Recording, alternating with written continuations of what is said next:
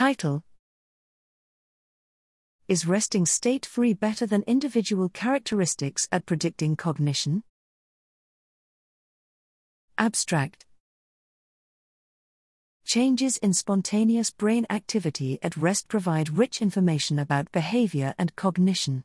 The mathematical properties of resting state functional magnetic resonance imaging, RSFMRI, are a depiction of brain function and are frequently used to predict cognitive phenotypes.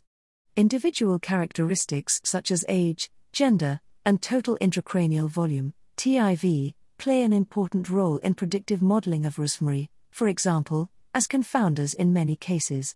It is unclear, however, to what extent RSFMRI carries independent information from the individual characteristics that is able to predict cognitive phenotypes.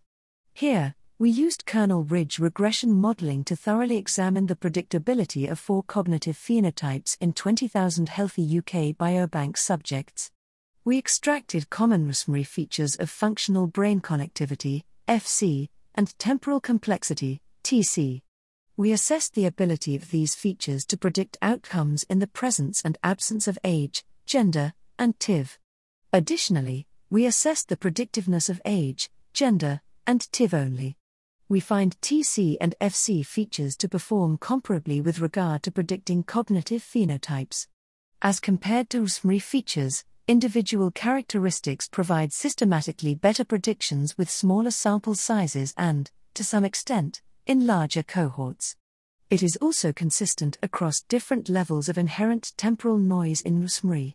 Our results suggest that when the objective is to perform cognitive predictions as opposed to understanding the relationship between brain and behavior, individual characteristics outperform RSFMRI features.